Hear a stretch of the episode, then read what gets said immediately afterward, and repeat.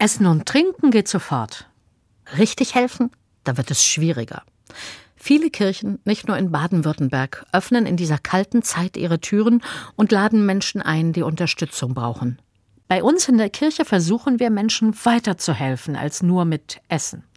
Oft dauert es Tage, bis sie so viel Vertrauen gewonnen haben, dass sie erzählen, was eigentlich bei ihnen los ist.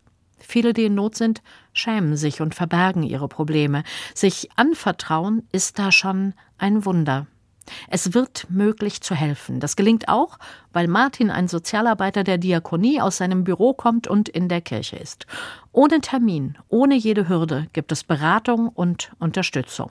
Martin freut sich. Hier kommt Beratung bei den Leuten an, die sie am allernötigsten haben und die es meistens nicht schaffen, zu den Beratungsstellen zu gehen oder gar nichts davon wissen, dass sie Hilfe kriegen könnten. Oft haben die Leute mehr als ein Problem, wie der Mann aus Polen, dem alles geklaut wurde. Papiere, das Gehalt, alles.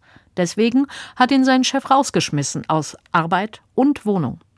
Er arbeitet im Hoch- und Trockenbau. Er kann so vieles. Normalerweise kann er sich gut um sich selbst kümmern und hat, was er braucht oder mehr. Aber ohne Papiere bekommt er keine neue Arbeit. Ohne Arbeit kein Geld. Ohne Geld kann er nicht zur Botschaft reisen, bekommt er keine neuen Papiere. Ein Teufelskreis. Martin setzt sich mit ihm in den Altarraum, in eine geschützte Ecke. Hier kann er seine Probleme schildern. Martin macht Hilfe möglich, die unmöglich schien, telefoniert mit der Botschaft, sorgt für Tickets und Termine. Schon wieder ein Wunder. Zwischen Vertrauen und Anvertrauen wachsen Hoffnung und Mut. Einer, der nicht mehr weiter wusste, hat jetzt nicht mehr nur eine vage Idee davon, was es bräuchte, sondern einen ganz genauen Plan, wie sein Leben wieder in die Spur kommt.